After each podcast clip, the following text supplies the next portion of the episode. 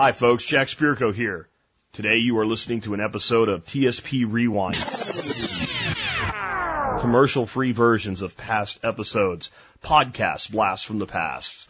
I put these up when I can't do a show due to professional commitments or rare vacations. These podcasts will appear in standard iTunes, Stitcher, and other feeds, but will be titled TSP Rewind episodes and numbered accordingly. And today, guys, we are rewinding back 2,810 days. That would be seven years, eight months, 11 days. Uh, to February 22nd, 2010, episode 383, 10 uncommon edible plants for every backyard. I, I chose this episode for a couple reasons. The first one, and a primarily most important reason, is we're heading into Thanksgiving. You know what happens after Thanksgiving? Christmas does. And there's a lot of downtime in there. A lot of us that, you know, we work our asses off in the spring and somewhat in the summer and the fall. A lot of stuff's been put to bed. We have shorter days and, you know, maybe instead of like working too much, we we actually have another problem. We don't have as much to do, and a lot of times we, uh, this is what I call seed catalog time and seed and plant catalog time. We sit down and we start planning for our next year uh, to a great degree, and I think that there's there's a lot of fun in that. Honestly, for me, figuring out what I'm to try differently this year, and also since I know that time's coming it seemed like a good time to do this. Here's the, the plants that you're going to hear about today. Some of you have been around a while, so you've probably heard of some of them before. Maybe some will still be news to you. Uh, uh, ground cherries, calendula, sunberry, walzantle, uh, Asian long beans, New Zealand spinach, that's also known as warrigal greens, uh, amaranth, lamb's quarters, and buckwheat. We're going to talk about all of those today. Some of my opinions on some of these have changed. I pretty much at this point consider buckwheat a plant to grow as a cover crop and for bees. I, that's about it, and some forage too. But I, I, uh, I did my experimenting with buckwheat and trying to get it to whole and all, and it just it, it ain't worth it. Not to me personally, but it's still a great plant. I still grow it all the time. Um, and another reason that I decided to do this one is because it's kind of a fun show. It, there's nothing heavy about it. There's nothing, you know, heavy duty responsibility about it. There's no pending doom. There's no politics. There's no economics. There's no ass clown interventions. It's just a fun show. And I think every once in a while we need one of those, including during the rewinds. And uh, it also gives me a chance to, to give you a little bit of a business tip. So one of the things you'll hear me say in this episode is I have seed sources for all of these. Now this was a long time ago. We didn't have anywhere near the member uh, number of people supporting the MSB that we do today. So some of the links in there are to companies that used to support the MSB. Some are to companies that never did.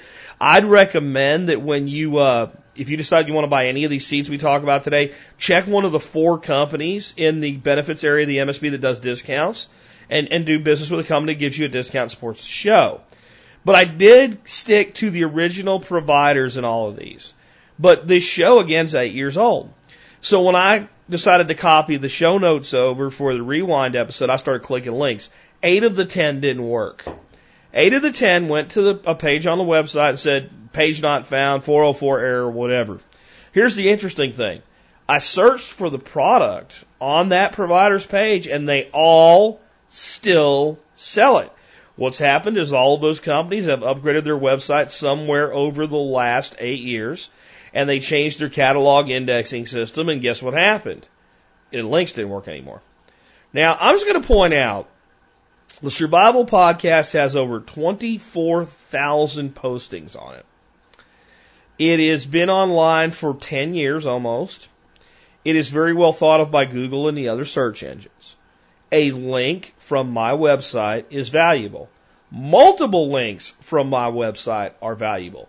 Links on an article, as far as Google's concerned, they're all articles that are topical to what you do, like a show about seeds and plants, are really valuable. And for you guys that have websites and you decide to do a new site, change things, you need to learn what redirection is and you need to know how to do that with basically a text file And if you don't know, you need to get some help and do that. If your site's been around any length of time and has any number of links pointing inbound to it, basically you can say if you if you went here, go there, and if you wanted to go here, go there. And the search engines will see that as though that's just a new place for that page, and they'll re-index it, and they'll still count all the old links.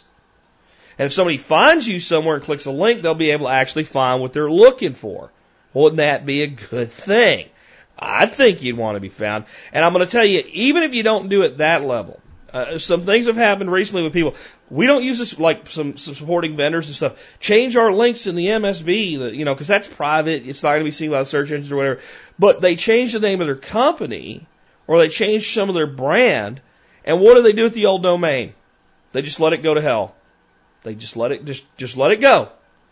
And so all they had to do is just redirect their primary domain to their new domain. At least do that.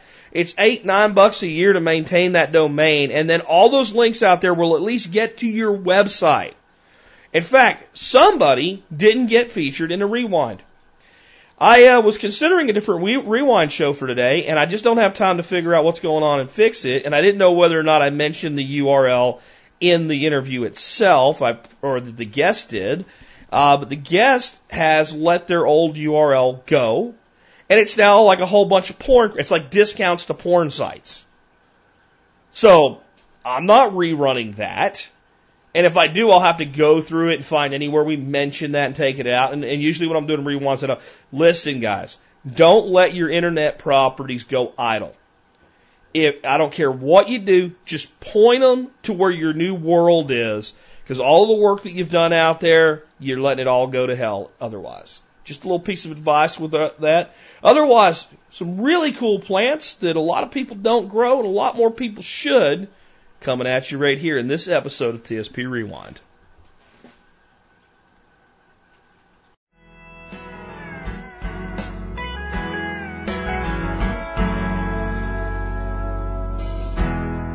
Another day,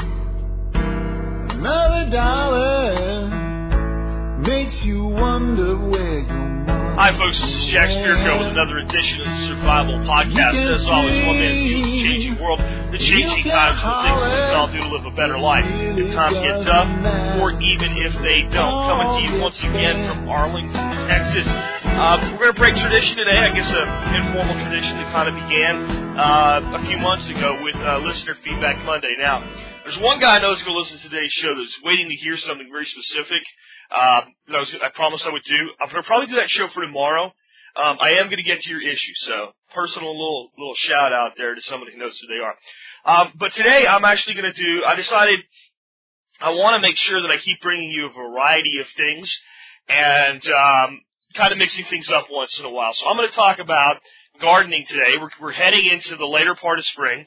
People are to be starting to plant more and more. And I'm going to go through uh, 10 different things uh, today that you can plant in your garden through various parts of the year that all have unique attributes. But here's the thing. Very few of them can you find at the grocery store. In fact, I would say none of these are you likely to find at the grocery store with the exception of maybe one or two in maybe like a special section of certain grocery stores and things like that.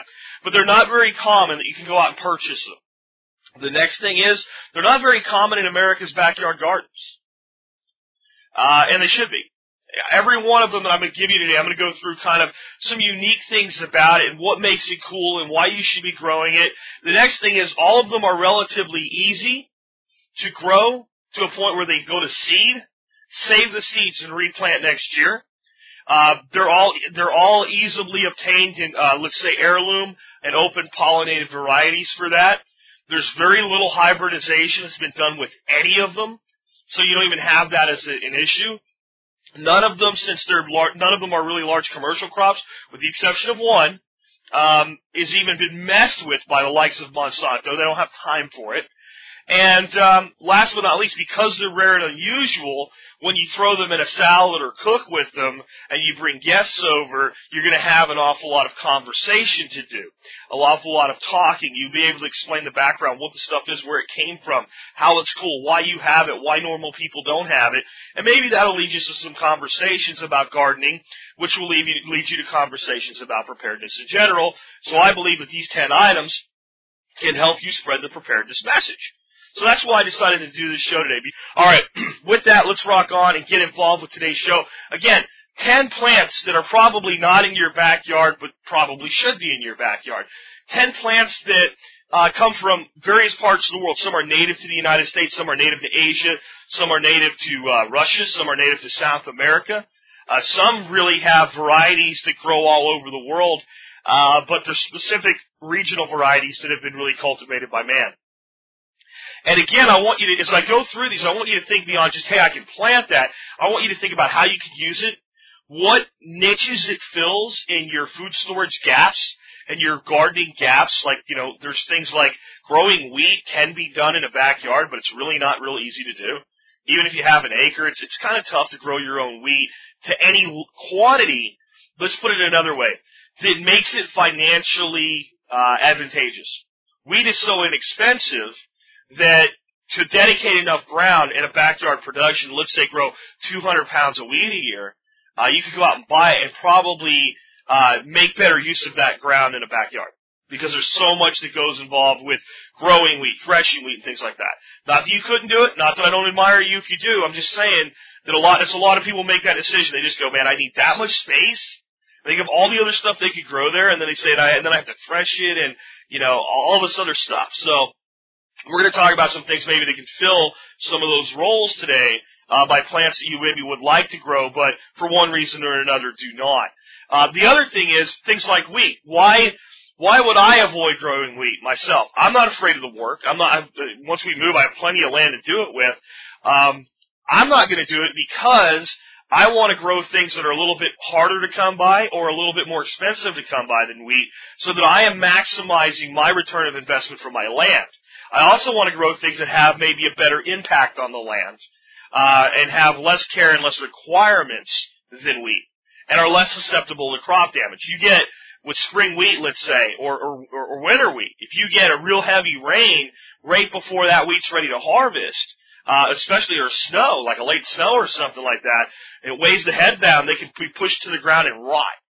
That's why, you know, during the uh, little ice age, a lot of people starved because the wheat crops failed because it was too cold, but more because of how wet it was and the uh, the wheat crops rotting on the ground. So uh, look how these things can fill those gaps for you as I go through.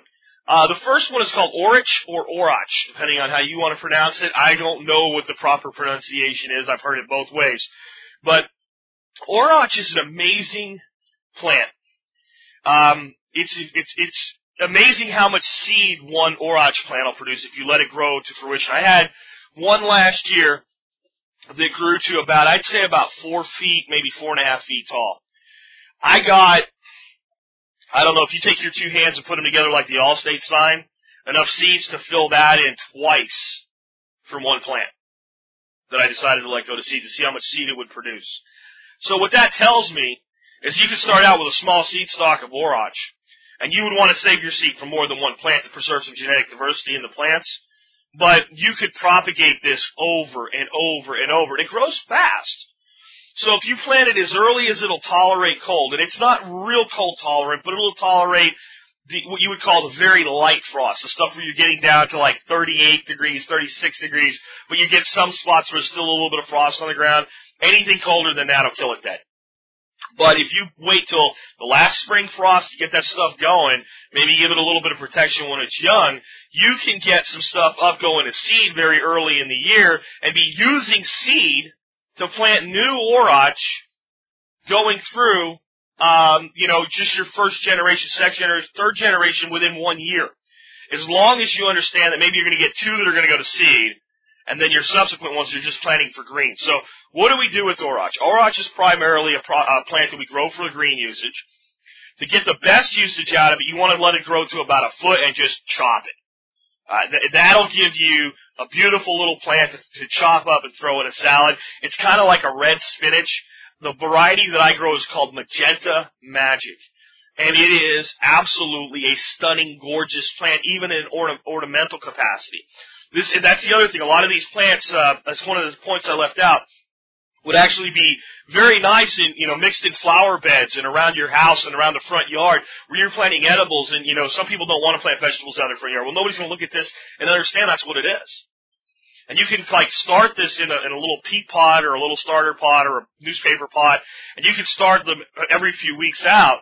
So that once they get to a certain height that you want to go ahead and cut them, you have one of half that size that you can drop right in, or several of them you can drop right in. So this is an amazing ornamental, but it's extremely nutritious. It's high in iron. It's high in folate. Uh, it's high, it's actually got a pretty decent amount of protein. The seeds are generally not used because they come with this little husk that would really be a pain in the butt, uh, to dig all the seeds out of, but you could grind the seeds and get a reasonable, uh, seed meal out of them that's really quite high in protein. But it's pr- primarily a plant you use for greens, even though it's red. You let it grow about maybe 18 inches tall and cut several of them like that cut that 18 inch plant up into three 6 inch pieces, leave the leaves and stems whole, and braise that with some kind of stir fry. Absolutely phenomenal that way as well. So raw or braised, uh, easy to grow. It's a relative to lamb's quarters. I don't know what'll kill it other than cold. Uh, last year I had a lot of pest problems as I made some switches with some things and didn't quite get uh, the start that I wanted in the spring because of how cold and wet our spring was last year and some of my companion plantings didn't come, and I was working so hard I didn't really pay attention to things like neem oil as much as I should have. Nothing touched the orach. There wasn't a hole in it. Nothing bit it. Nothing ate any of it. It just grew. It grew beautifully with no attention whatsoever. Carefree, easy to grow plant. Probably belongs in your backyard too. The next one is called ground cherries. I didn't grow them last year, but I've grown them before. Uh, our buddy from the forum, uh, who's been on the show. Matt has uh, has some videos on them. They're great. Uh, they look like a tomato plant, but they only grow a couple feet high, and then they just start bushing out. And you'll be amazed if you plant two ground cherry plants, how much production you'll get. Plant four, you'll probably be giving them away, which again, that's a good thing. Um, I actually have found them more resistant to diseases and blight and things like that, fungal infections than average tomato plants which makes sense because they really haven't been messed with a lot by human beings. They pretty much are a wild plant that we now cultivate. What they look like is a little tomato plant with a bunch of little paper lantern looking things on them. And when you pull that little paper lantern thing off, it's like a husk, almost like a tomatillo, if you know what that is, but it's a lighter husk than a tomatillo. And it, it just, the little berry just pops right out of it. And it's a little, looks like a little yellow cherry tomato, and there's a few different varieties of them. Kind of has a pineapple characteristic to it tastes like a tropical fruit. Um, something that if you put a bowl on the table, they'll probably disappear relatively quickly. Uh, but they'll store on a bowl in the you know, spring or summertime, uh, or in a bowl on a spring or summertime on a, on a, on a table a lot better than something like cherries or raspberries that are going to require pretty much immediate refrigeration before they start going bad well. They can sit there for a day or two if they last that long. Uh, you can eat them fresh. They can be used to make jellies and sauces.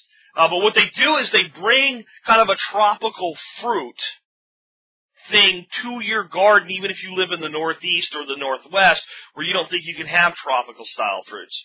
Start them in a pot just like a tomato. Set them out the same time of the year you would tomatoes. Give them the same type of treatment and care and protection that you would a tomato. And you'll have ground cherries. And I want you to, again, the cherry thing, I think they're a lot more pineapple-esque uh, maybe more like a pineapple cross with like some kind of a melon, maybe a little bit kiwi going on in there than they are anything that reminds me of a cherry. I guess they call them a cherry because they're just about cherry size. No pits or seeds though. Well, the seeds are there, but you can eat them. Again, here's the thing about ground cherries. Do a little bit of hand pollinating or keep them isolated from your tomatoes to avoid any uh, cross pollination. And come on, guys, how many seeds do you think you can get out of a few uh, ground cherry plants? And I want you to think about as you're saving seeds with this stuff, you're probably going to save way more seed than you can use. Either get involved in something formal like Seed Savers Exchange, or reach out to other people on your regional boards and start doing some regional or even national seeds, uh, seed trading on our forum. I think there's a huge opportunity for that. But beyond that, start looking for your neighborhood gardeners. You know, when you go to start your ground, ground cherries, let's say you're going to grow four plants this year. Well, start eight. Start 12. It's cheap. It's a little bit of dirt and a little pot. You can make the pot out of newspaper if you don't want to spend money. Okay? Then look for your neighbors that garden and say, hey, would you like to try one or two of these this year? Give the plants away. I think you can make some money selling them to uh, nurseries and stuff. You sell the stuff they don't have. Uh, you could probably make, if you have a place that's good to set up a little roadside stand or like a kind of sort of like a garage sale operation on the weekends just for plants, you could probably sell them in your neighborhood. But I say, heck, if, uh, unless you're hurting and need the money, or unless you're going to go big, full scale with the operation, just give them away. It's a great way to reach out and build community. Okay, so next up on the list today is actually a flower. It's a flower called calendula. Um, I've heard people pronounce it calendula, which I think it's spelled a little close to that, but it's calendula. Um, these are also known as pot marigold. A lot of times when you hear people talk about making wine out of marigolds, this is the plant that they're actually talking about. This is uh, this is the the truly medicinal uh, marigold. It's not really related though directly in any way to the Tagetes marigold, which is the more common smaller marigolds, the French marigolds uh, type plants. Calendula is uh, it's an amazing plant. It has amazing ability to uh, to draw uh, wound uh, infections out.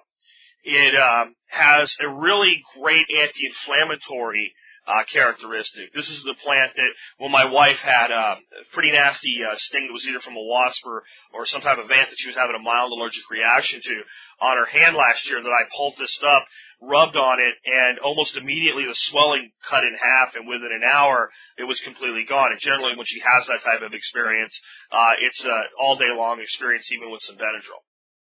So it has this great medicinal property to it, but we're talking about edibles today. So what's the deal with calendula as far as an edible? Well, actually, the uh, the the foliage, the leaves, are considered a pot herb, so they're useful as an edible, but they're only so useful. But the flowers are edible. The flowers have this kind of um, there's no real spice to them like there is with something like a nasturtium. It's a kind of a, a little bit of a fruity overtone. Well, what makes them cool though is to just pluck one or two of these big, beautiful, and most of them are kind of an orange to orange red looking color with these kind of petal, you know, multi-petal look and pull those petals out and toss them into a salad. You do that, especially with guests that maybe are not accustomed to something like flower blossoms uh, in their salad. Again, it's a great conversation piece. Now, you make a salad where you've got a few of the little ground cherries cut up in it, some of that magenta magic orach, and the, the color of the, the orach, folks, the magenta magic, it's iridescent it's something that's almost like you've never really seen anything that really looks like that before. The closest thing I've seen to magenta orach is uh, the Hopi red dye amaranth, and it's still not just this popping color. And you drop that in with some flowers. And I know I'm like a survival guy. I'm talking about putting flowers on a salad, but I'm also talking about kind of evangelizing the message of preparedness. And I'm telling you that when you start to put things like this together, when you make a visual impression on somebody with food, you create a conversation piece. So the big thing with calendula to me, or pot marigold, is that it's not only an edible, it's a medicinal. So now I've got a multi-purpose item. It's also extremely attractive to pollinating insects and predatory wasps. So by planting these things, it won't have the repellent effect that a Tagetes species marigold will, where you want to bring some French marigolds in too, because they help repel pests. But what your uh, what your calendula will actually do is help bring in beneficial insects far better uh, than any uh, than any of the other uh, marigold species uh, will for you. Then on top of that, we get something edible and we get a medicinal. So a really cool plant overall. Nice, pretty flower. So if you're a husband and you've been gardening and your wife's not really excited about the vegetables, it's something you can kind of add in. And again, you start looking at a vegetable garden, you're growing some of this magenta orach, you're growing some French marigolds for the repellent effect, you're growing calendula for its edibility and for its medicinal value, and you have those stacked into a vegetable garden, it starts to look a lot less like a vegetable garden. It starts to look a lot more just like a garden for visual sake. And then if we get rid of all straight edges and things like that, we start to use a permaculture principle with these plants, our backyard starts to look like just this kind of beautiful. Um, it's beautiful, but yet it's not tidy. It's it's beautiful chaos. I guess is the way that a good permaculture setup looks like. And then you guys are like, I don't want a garden because if this shit hits the fan, my neighbors will steal from me because they'll know I'll have a garden and I'll be a big target. Well, if you grow things this way, somebody looks at your backyard, it doesn't look like there's anything to eat there. It looks like a big giant flower garden. That's not real valuable to people that are not knowledgeable. So I guess there is a little bit of incognito there. I'm not really worried about that though. I figure if we have a problem that's that big, everybody that's alive is a target for one reason or another anyway. I might as well have something to defend, but to sit around miserable living on gruel. Uh, but there you go. There's there's another plant that I think is a good thing for you to look at adding this year if you haven't grown it before. And again, this is a plant that's not only edible and medicinal, but it's very attractive. So it belongs not just in your backyard, mixed in your garden, in your borders and stuff on the back edge. It also belongs in your front yard. Great out for the neighbors to see, uh, both in the ground and in pots and in containers. Beautiful plant, little bit susceptible to heat, so you want to give it good solar exposure, but maybe you want to give it solar exposure that's uh, that's intense during some part of the day because it needs that for growth. Uh, it's a lot like the Tagetes marigolds in that way. If you don't give it a good solar exposure, it won't thrive. But you want to give it a break at some point in the day. So maybe you want a point where it gets shadowed through the middle, the middle part of the day, or where some of the other plants it give it some shade on different times of the day, or maybe where it gets early morning sun, but it gets shaded late in the afternoon. Look for a place where it's going to get at least some shade. That's usually, it's usually harder to find the good solar exposure than shade in much of suburbia. If you have a big spread, uh, big yard, maybe an acre or more, where you have a lot of open space. Try to give it a place where it gets solar exposure for, let's say, six to eight hours a day, but in the middle of the summer, it's not getting beat on constantly for 10. Because that's just too much for it. Especially in the warmer climates. Now, if you live up in like Pennsylvania, Maryland, uh, all across the Midwest and the northern parts of the country where you don't get a lot of days over 95 degrees, you don't really have to worry about that. Now you're looking for as much solar exposure as you can get. And the further north you go with this plant, the more intense solar exposure you want, because now it's not about the heat being too much for it. Now you need to give it as much warmth as you can, and you're going to maximize your solar exposure there. That's true with a lot of plants. You, uh, you can't have hard, fast rules with plants unless they're all growing in the same place and your rules are for that place.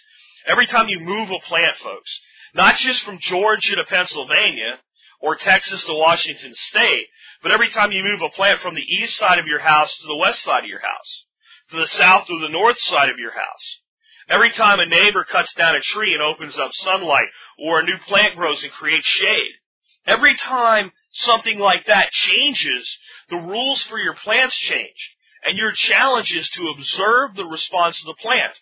If you're worried you'll lose them, plant 10 of them in 10 different locations and see where they thrive. Let nature give you the answer. Don't plant them one place one year, go, that didn't work, right? And you plant them the next year, that worked a little better, but this might, you put them to the next place, oh, that was even better. And you go, well, maybe this is even better. Four years down the road, you plant them there. No, I'm going to back up and plant them here. Seeds are cheap. Planting a few plants in the ground or in some containers is cheap. Very inexpensive. Plant it everywhere you think it'll do good this year. Evaluate where it performs best. And best is relative, depending on what you want to do with the plant. If you're growing orach for seed, you want great big four foot high orach. If you're growing orach for, for salad greens, you can pick the little pieces off the side as it gets bigger and it's still good to eat and you can use your seed orach that way. But really you're looking for plants that are going to grow a foot, be chopped and replaced. So think about what you want the plant to do when you're determining how or what good is or what acceptable is or what best is. Because the place that you need that plant to grow tall, it's going to need more space because it's going to branch out. The place that you need that plant for greens can be a lot more of a confined space with a lot higher density plantings because you're only going to let it get so big and you're going to harvest it kind of at its peak of value for a forage crop for yourself or maybe even for some livestock. Um, next up is a plant called sunberry. This is the one I've never grown. Sunberry is kind of an offshoot of a plant called garden huckleberry. But it, at least in its, its history and its lore is supposed to be different than garden huckleberry, and its proponents say that it's much better eating fresh than garden huckleberry. Garden huckleberry also grows a lot like a tomato plant, um, similar to uh, ground cherry, but doesn't have the husks. And they look like little blueberries maybe a little bit bigger than a wild blueberry, a little bit smaller than the biggest domestic blueberries. And they make a great mock blueberry substitute as long as you sweeten it because they're, they're quite bland without any sweetening, unlike a blueberry which is pretty good fresh. So you're looking to do things with them like make blueberry pies, blueberry jelly, blueberry jam. That's garden huckleberry. Well, reportedly, and I can't say this is true. I'm going to grow it this year and find out. But reportedly, Sunberry has a lot more flavor, fresh, and it's a uh, it's a hybrid, but it's a hybrid that reproduces itself. At this point, it's an heirloom. So there's a lot of people that, uh, this is a good time to kind of chime in on what is a hybrid and is a hybrid always bad? A hybrid is simply I take one variety of a pepper and another variety of a pepper and I purposefully cross-pollinate them. And then the resulting offspring is a hybrid. Okay, it's a mutt, it's a mongrel. It's like breeding a shepherd and a collie and the offspring is a shepherd collie. Alright? Make sense? Now here's the thing. Sometimes if I take two shepherd collie mixes and I breed those two shepherd collie mixes together, I get a, a second generation, or what they call in, in ge- genealogy, uh, a, a, uh, a, a F2 generation, right? So F1 is the cross. Shepherd, collie, mix, boom, those babies, those puppies are the F1. When I breed that pup to another similar pup from a similar line together, now I get an F2 generation. The problem with a lot of hybrid seeds you're dealing with either an F1 or F2 that it comes from the seed supplier. And then as it goes to the subsequent generation of F2 or F3, its reproduction doesn't become reliable. All of a sudden I bring two very sim, two very similar looking shepherd collies, right? Breed them together, and the dog that comes out is white and it doesn't look like it's either of its parents or either of its grandparents and it's not, I can't reliably get reproduction. With some lines, I can get reliable reproduction. Some lines, I can create an entire new breed. And that's where all our dog breeds really came from, was this crossbreeding and selective breeding. So hybridization in the seed world is not always bad. In fact, sometimes hybrids are a good choice for a specific requirement. You might be able to buy a hybrid variety tomato, and yeah, you don't want to save the seeds from this particular variety because they don't save well but it might be perfect for a disease resistance and that disease is common in your area. Celebrity tomatoes are a great example of that. So if you have a real hard uh, problem in your area with fungal infections with tomatoes, celebrity is not immune to, but a lot more resistant to blight than a lot of other tomatoes. I learned that the hard way last year. Uh, I finally got some tomatoes late in the year by planting some celebrity tomatoes when nothing else would handle the blight that was in the soil at that point. Celebrity managed to hang on and give me some production at the end of the year. So hybrids aren't always bad, you just can't reliably count on a seed reproduction. But sometimes, and a lot of our heirloom tomatoes are actually hybrids. Uh, mortgage lifters, a, a very uh, old heirloom created during the Great Depression, but it was a hybrid. But it was a hybrid that when you bred it back to itself over and over again, you got reliable reproduction. Well, that's how uh, this plant known as sunberry is. Once it was created through some crossing, breeding into itself, you get reliable reproduction. So now, for all intents and purposes, it's an open pollinated heirloom. So it's a plant that I just suggest you try. I put it in mainly so I could give you the explanation I just did about hybrids. I know a lot of people are equating a hybrid variety with genetically modified. Those, that, that's like equating a Chevrolet Corvette, right, with um, if you're if you remember back in the '80s, a Yugo. The two are so night and day from each other.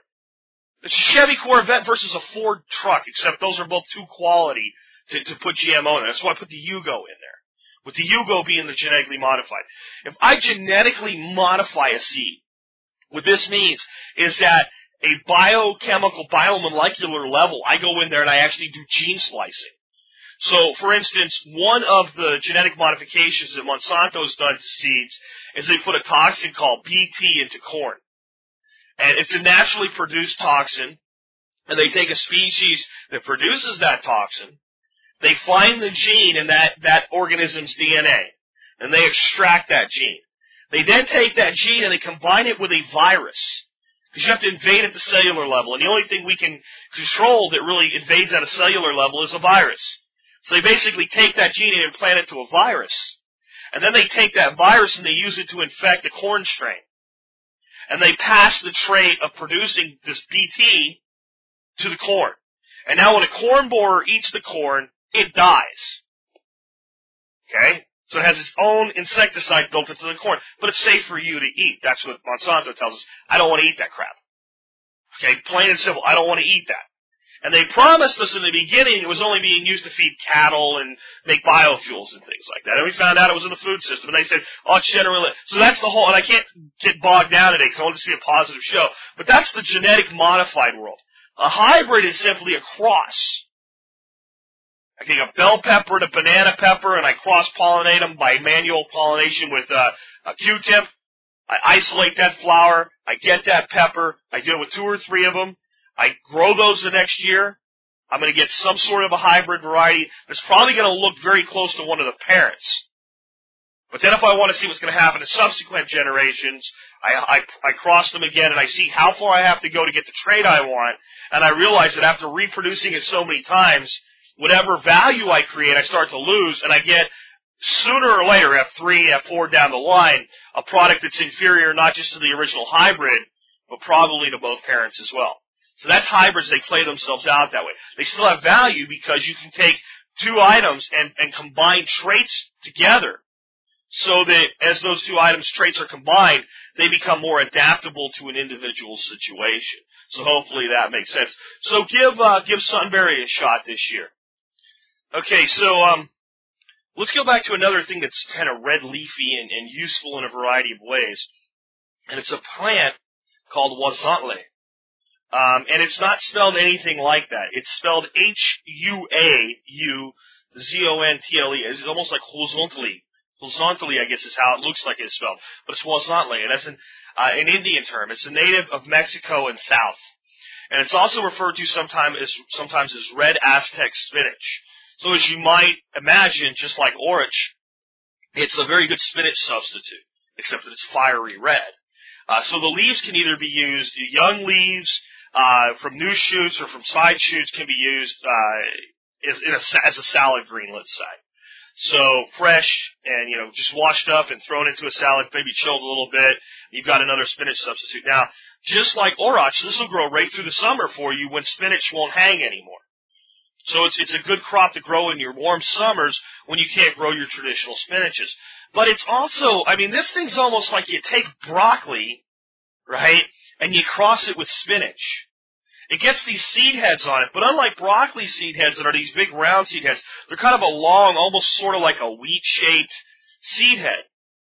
Well, when you cut those off and maybe some stalks and some leaves, and you braise that, little salt, pepper, something like that, cook it sort of like you would broccoli, uh, it doesn't taste, I, I say it's like broccoli but it doesn't smell like if you don't like the broccoli smell or if even you'd like it but you know what the broccoli smell is I'm talking about or that kind of broccoli unique taste where I like broccoli but I really like it with some cheese on it and without the cheese I'm not real fond of it.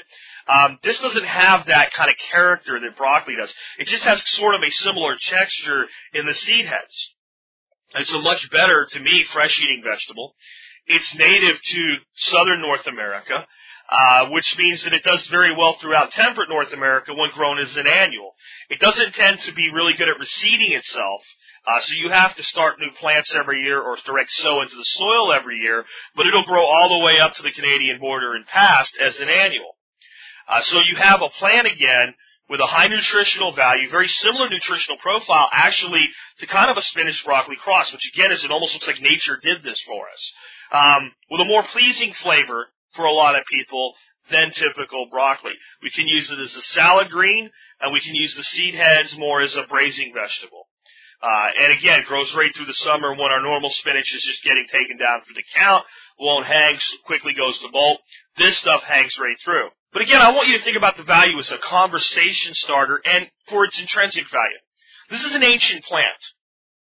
This is a plant that 2,000, 3,000, 4,000 years ago, its native people walked through what's now Mexico and Central America and down into South America and carved out little clearings in the jungles and in the agricultural areas and began to settle and looked to nature and said, what does nature provide that we can turn into a, a, a crop that we can grow for ourselves? Much like uh, amaranth and corn, and native beans.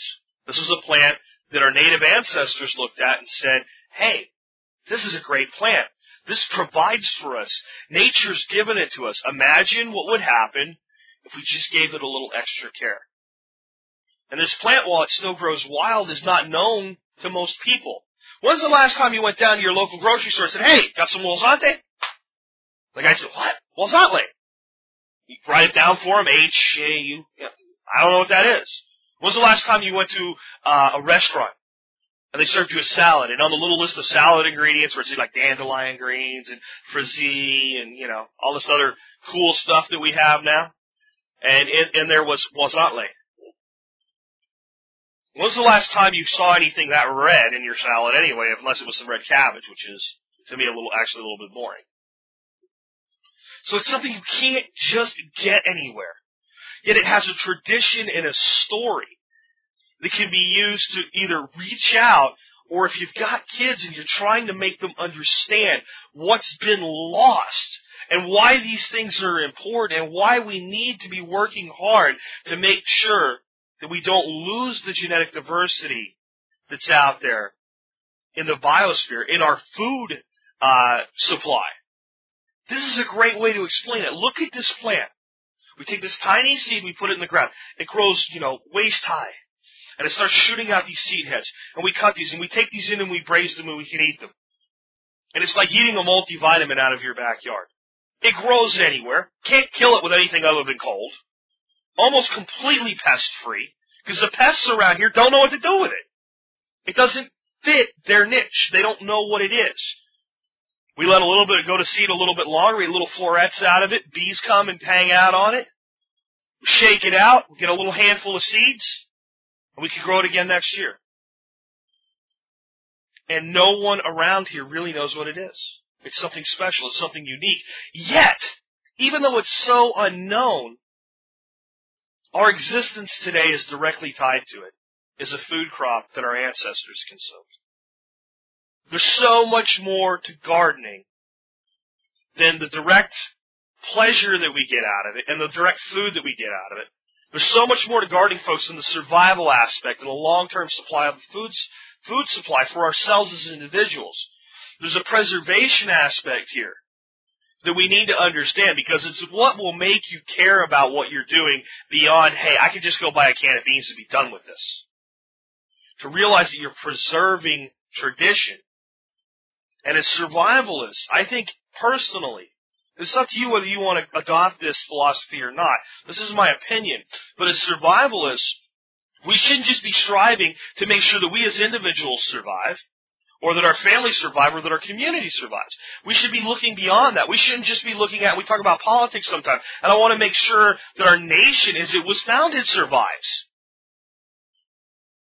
Even if the republic falls as some people predicted, well, what I want to see come up out of the ashes isn't a new Europe, isn't a new Australia. And if you live there, I'm not putting you down. But I want a new, if, we have to come back out of the ashes, I want a new America based on what Thomas Jefferson and George Washington envisioned. I don't want to lose that. I want to preserve that. But beyond that, we need to preserve and make sure that the traditions that brought us to where we are survive.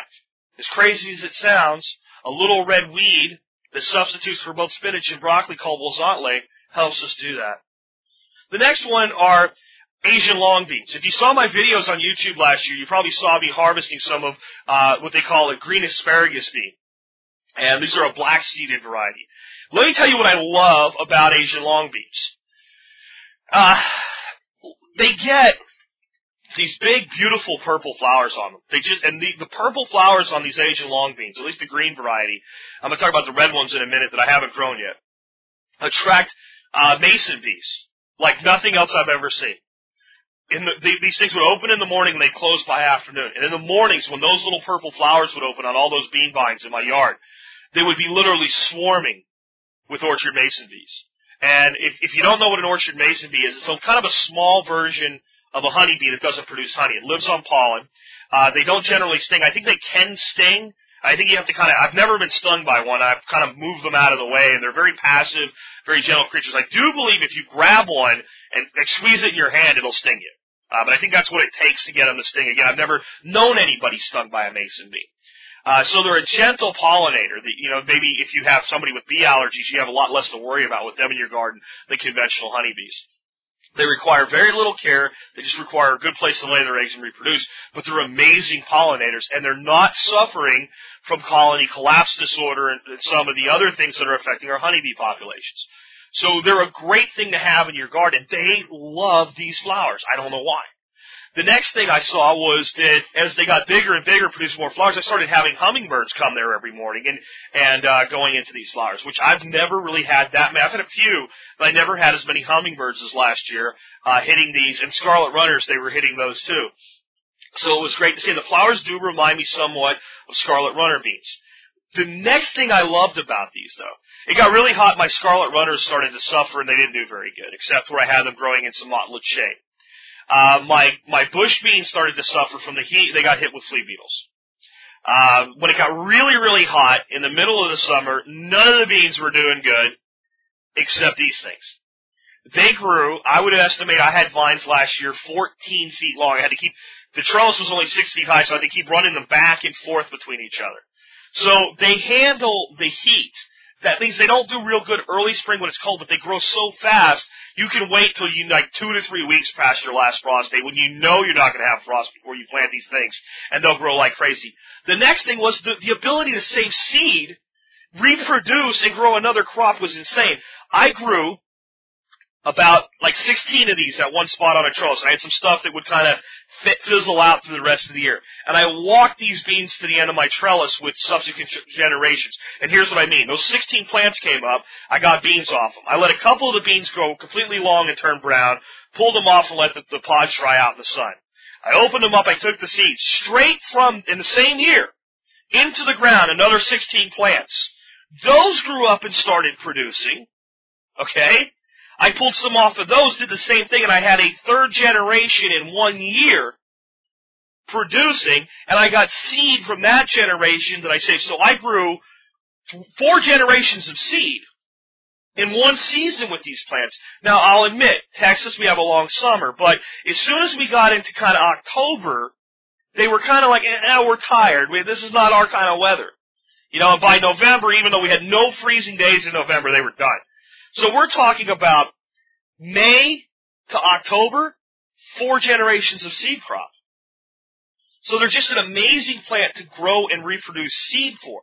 And on top of it, as many as of them, many of them as we ate, as many of them as I planted that year, I have a one gallon um, Ziploc bag that's about, I would say, a quarter of the way full with seed that I saved for this year. And that might not sound like a lot, but these are a very small little black bean. They're also pretty good. I cooked up a few of them to see what they were like uh, as a dry bean.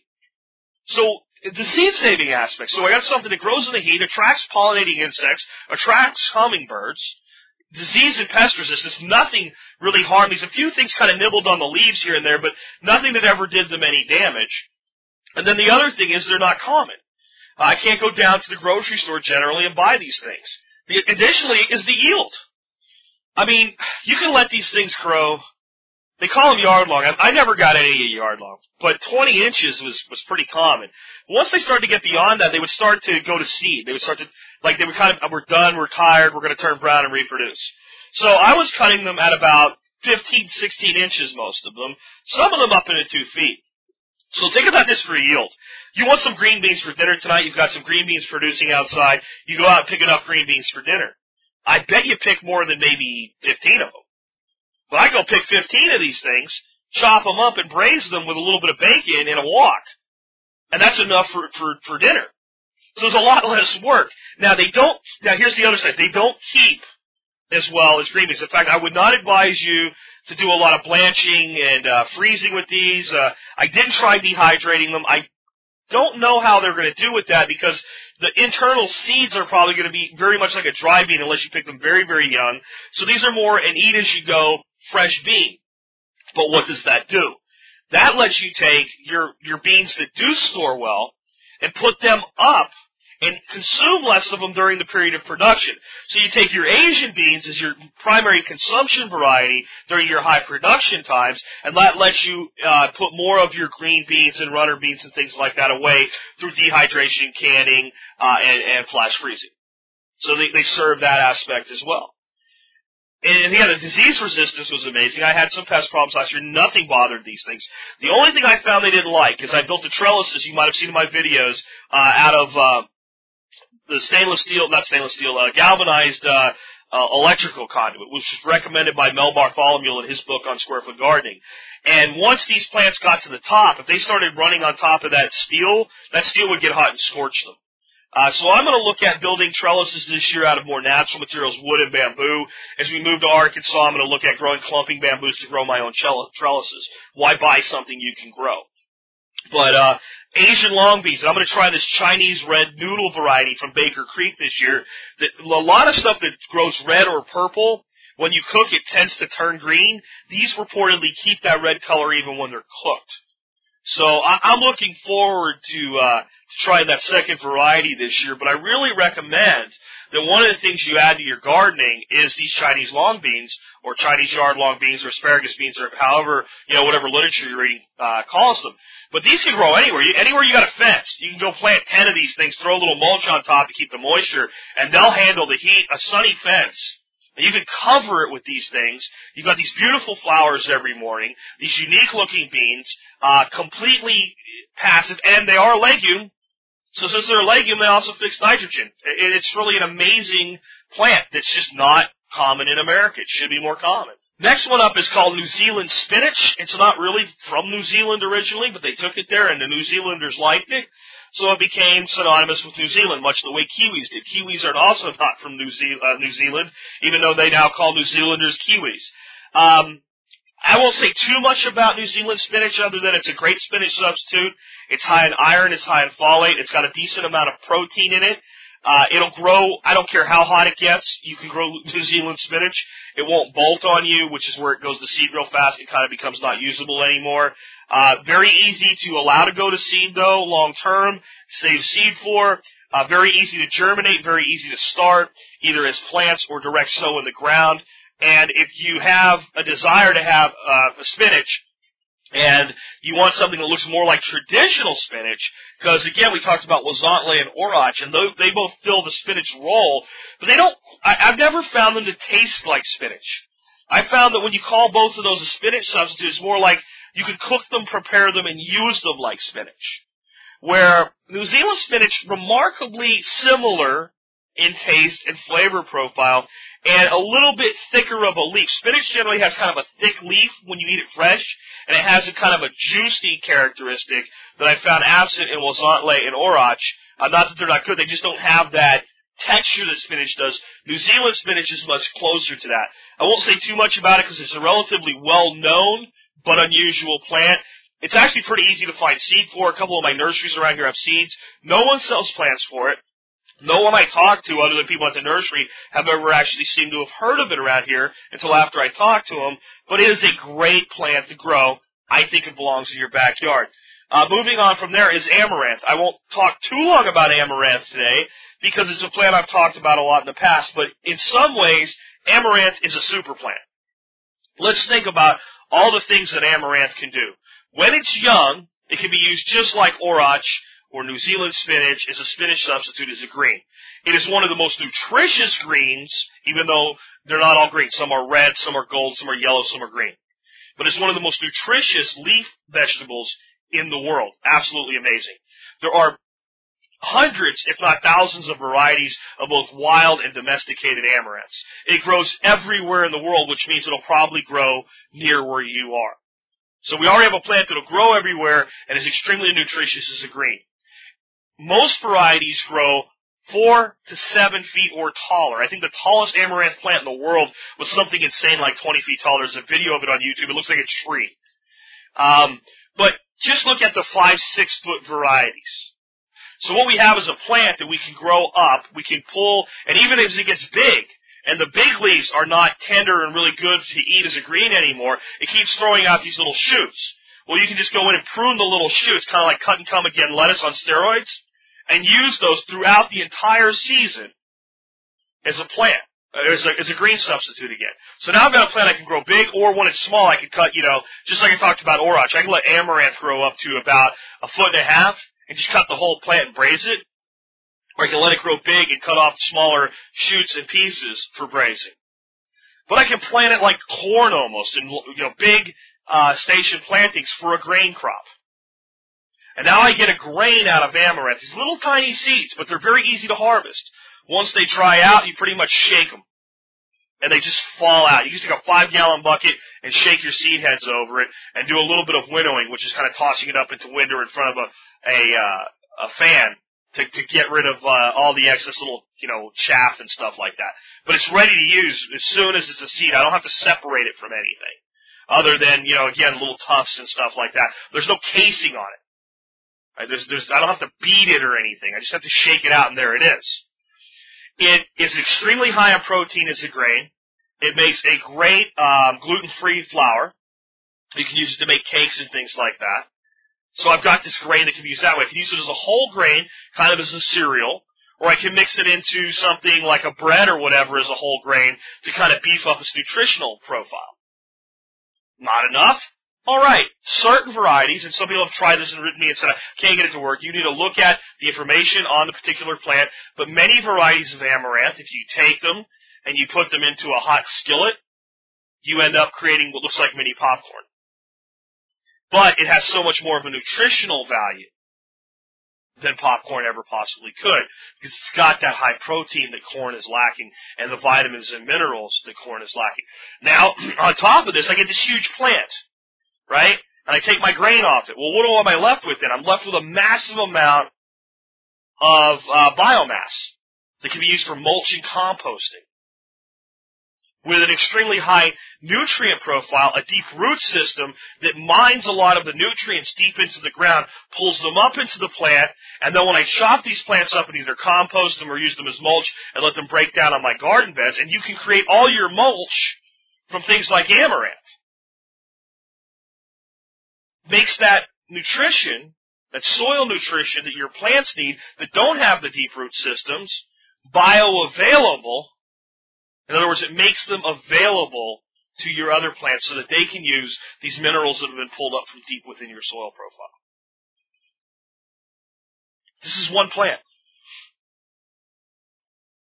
You take certain varieties of it, like Hopi red dye. They call it red dye for a reason.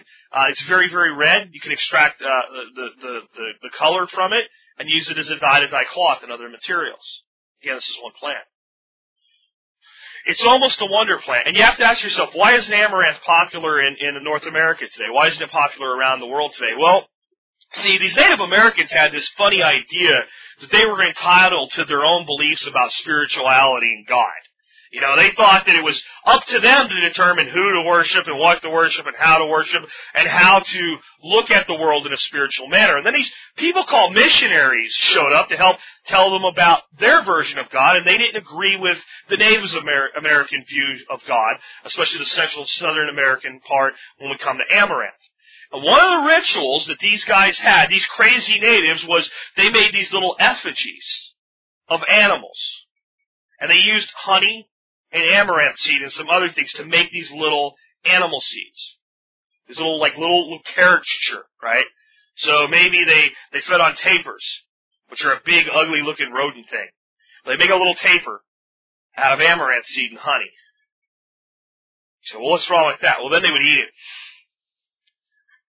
They would consume it. And they saw this as their life came from the amaranth and their life came from the animals. And this was honoring the spiritual side of that. Well, to the missionaries, this looked entirely too much like communion. So amaranth was banned by the people that settled, you know, North and South America, and the Indians that grew it were prevented from growing it. I should say the Native Americans that grew it were preventing, prevented from growing it. And it's only recently come back into any level of real production again. So that's how we helped when we came here, by banning a plant that was not only critical to the native population, but can solve so many problems in modern agriculture. Because it'll grow where corn won't. It'll grow where wheat won't. It's a good livestock feed. It's a good human food. And it has so much flexibility and creativity. But, you know, we had to get rid of it because we didn't agree with somebody's religious practices. That's why you don't hear a lot about religion on this show. I believe you can believe whatever you want, as long as you don't try to force it onto somebody that's not receptive. Tell people about it if you want to. But please respect people's right to tell you, I know, I'm not interested, go tell somebody else. I think it's important that we all do that because history has shown us when we don't, the consequences can last for hundreds of years after we don't even know that's why the consequences are there anymore. There's a little history lesson thrown in today. Next one up is called lamb's quarters.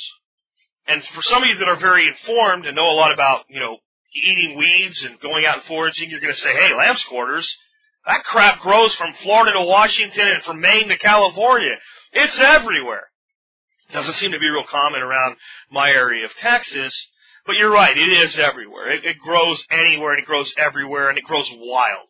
So if it grows anywhere and everywhere and it grows wild, why the heck would you bring a weed into your garden?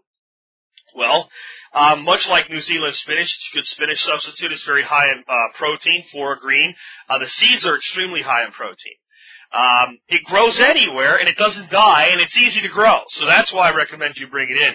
But I also tell you this, I think it's a great way for you to start connecting with the origins of agriculture. You have two ways you can do this. One is if you can't find any lamb's quarters in your area, which would be unusual, uh, you can go out and buy some lamb's quarter seeds. I'm going to put resources to get all of these plants in seed form from good suppliers today.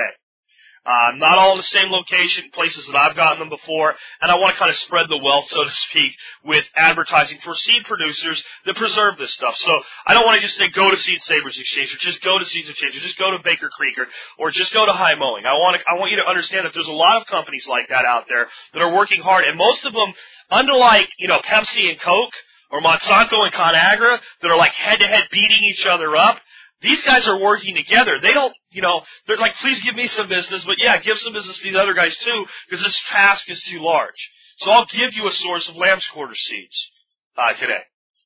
That's one way you can do it. Or you can go out and just find find wild lamb's quarters, and as it's going to seed, harvest the seed from the wild. That's the way I recommend that you do it. If you're just not sure you're going to identify them right, there's plenty of pictures online. It's easy to do, but you can always buy some seed plant it. Now you know exactly what you're looking for and keep searching in the wild till you find it and bring a wild strain into your home. Start cultivating it. Over time, select the ones that have the best tasting leaves, that thrive the best, and do your own selective breeding with a completely wild seed. That's why I included it today. Because there's so many things out there we could do that with. Jerusalem artichokes, they grow everywhere. So why not go out in the fall when they die back and dig up some tubers from the wild and harvest wild tubers and bring them in. Same type of scenario. But we're not going to talk about Jerusalem artichokes today. But lamb's quarters, I just think, is one of these plants that is hated. It's hated as a pasture weed, even though cattle eat it. I, I, I don't get that. It's hated even though it has a very high protein grain that it produces. You get a lot of seed from a relatively small amount of a small amount of uh, uh, uh, lamb's quarters. It's not really a seed that I recommend you use as a standalone for flour, but it's a great adjunct. Something that we add to a flour to boost its protein. So if we take something, we were making, let's say, um, ash cakes, which is kind of basically a flour, and we make kind of a very thin pancake, and we cook them on hot coals, um, out in kind of some wilderness survival type arrangement. But if we added to those ash cakes, you know, a good handful of amaranth and a good handful of lamb's quarter grain, and we put that in there, the nutritional value of that, even if we're using whole wheat flour, just skyrocketed. There's so much we can do. We can even do that with using as a base for our flour acorns. So now we have all things that we can grow or harvest wild, and we boost the nutritional uh, profile well beyond what even whole wheat can do for us, which you don't really find a lot of whole wheat laying around in the woods. So uh, lamb's quarters I de- definitely recommend.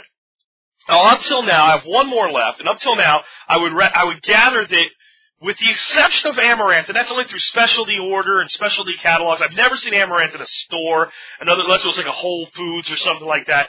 So with the exception of amaranth, nothing I've talked about today is easily acquired at the supermarket or the grocery store. And even with amaranth, the only thing you're going to acquire there is the grain. The, the greens and the things that you can use outside of that generally are not acquirable. The next one, it's not real common to find everywhere, but I think you can find it without looking too hard. It's buckwheat. So why am I breaking with, you know, kind of this you can't find it anywhere thing and, and going to something that, you know, if you want to order a, a bucket of buckwheat, 50 pounds of it, it's pretty easy to do. It's, it's pretty affordable. It's pretty cheap.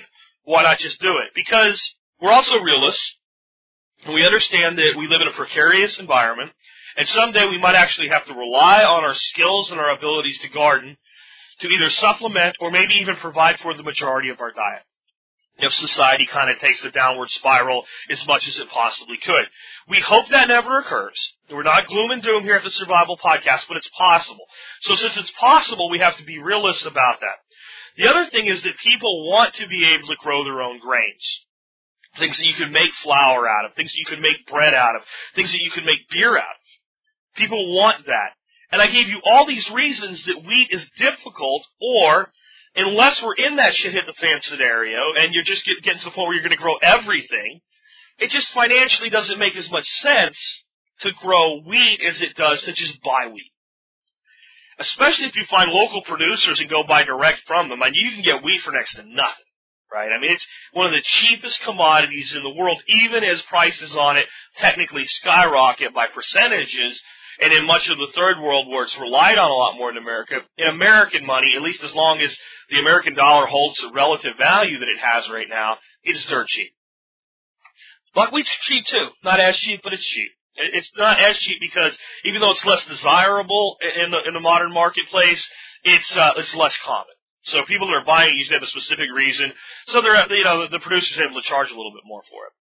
But the big thing is everything that I told you about wheat in the beginning, how, you know, it, it's so easily damaged and it, it's kind of a hassle to harvest on your own and it's, it's really, uh, you know, hard to grow in certain times of the year in certain areas of the country and it takes up so much space and, you know, all these other things is not true about buckwheat. Buckwheat loves heat. So as long as you have warm summers, you can grow buckwheat. If you have long warm summers, you can grow two crops of buckwheat it produces a tremendous amount of biomass compared to wheat. Because as it grows, instead of just having these long grass-like stalks with a few side leaves, it has kind of more of a bushy profile. So that bushy profile creates a lot of biomass that is highly available then for mulch and for compost. It's also quite high. It doesn't, buckwheat is not a legume, so it doesn't fix nitrogen to the soil, but its leaves are very high in nitrogen when they're broken back down into the soil. So it's a good nitrogen crop. Additionally, buckwheat honey is some of the most desirable honey in the world. The flowers produced by even a relatively small patch of buckwheat will do a tremendous amount of attracting of uh, bees, both mason and honeybees, uh, to your yard or to your piece of property. So it's a great way to bring pollinating insects in. And if you're a beekeeper, man, your bees are going to be happy with you if you plant a few patches of buckwheat. It also has a deep root system, so it is a very good uh, plant for opening up soil. And then last but not least, it's a great grain that's relatively easy to, easy to harvest. You pretty much take uh, a scythe or some other cutting tool, cut your buckwheat to the ground, leave the roots in the ground, let it rot. It opens up what you would call a fast carbon pathway. Basically, it's self-composting, broken the soil up. All right. Now we take our, our, our buckwheat in, in, groups and we lay them on something like a, a big white mat or a, a, a big white piece of board or something like something we can fold and dump out of, and we just lay it on there and we just beat it. We don't have to beat it real hard, and all the dry seed falls out, and the green seeds very uh, kindly just kind of stay put and don't fall out. So we don't have any separating of seed to do we'll end up with a lot of, I guess we'll call it chaff, but it's not really chaff the way we think of it with wheat, where we've got kind of a kernel broken out of the chaff. We're just talking about kind of tufts of seeds and seed heads and some flower heads and things like that in there. So we dump that into a bucket and we thresh it simply by taking a, a, a little fan and pouring it back into the bucket and blowing off all the thresh and we have grain that's ready to use right away.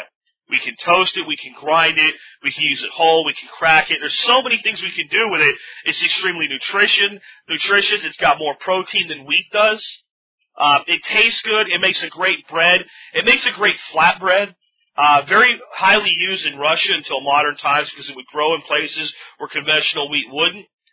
And then we have all the biomass again that we can turn into something else. It also needs a little bit of nitrogen, but it works so beautifully in a succession planting where we're going from one crop to the next. So we do something like this. We come in early, early in the spring. We plant something like a winter pea crop that gives us a lot of nitrogen.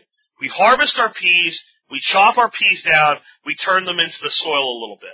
Just, we don't have to dig the soil deep or anything. In fact, we really don't even have to turn them into the soil at all. We just build up the biomass as mulch we went late about two weeks after, maybe a week after our pea harvest, we come in and we plant buckwheat. buckwheat will absolutely choke out all the weeds on that piece of pro- uh, that piece of land that we're growing the buckwheat in. And it can be a small little patch or it can be a great big patch. It's up to you. But it will, buckwheat grows so fast and so intensive once the warm weather comes. We get flower heads, we can chop it. Odds are, if we want to, we can get a second crop of buckwheat in anywhere with a long summer after we harvest the first one. Now we have a massive amount of biomass, probably more than we're going to use right there. We put half of it back to the ground right where we're growing. We use the other half of it either in our compost bins or on other uh, plants. Biointensive gardening, what they end up doing is they take a lot of the beds and the garden beds that they're growing and they grow things in there that you'll never eat just to produce biomass for compost and mulch. Well, buckwheat and again amaranth that we talked about earlier are ways to produce massive amounts of biomass but still end up with an edible component. So to me, buckwheat belongs, even if you're going to grow a little 10 by 10 patch of it.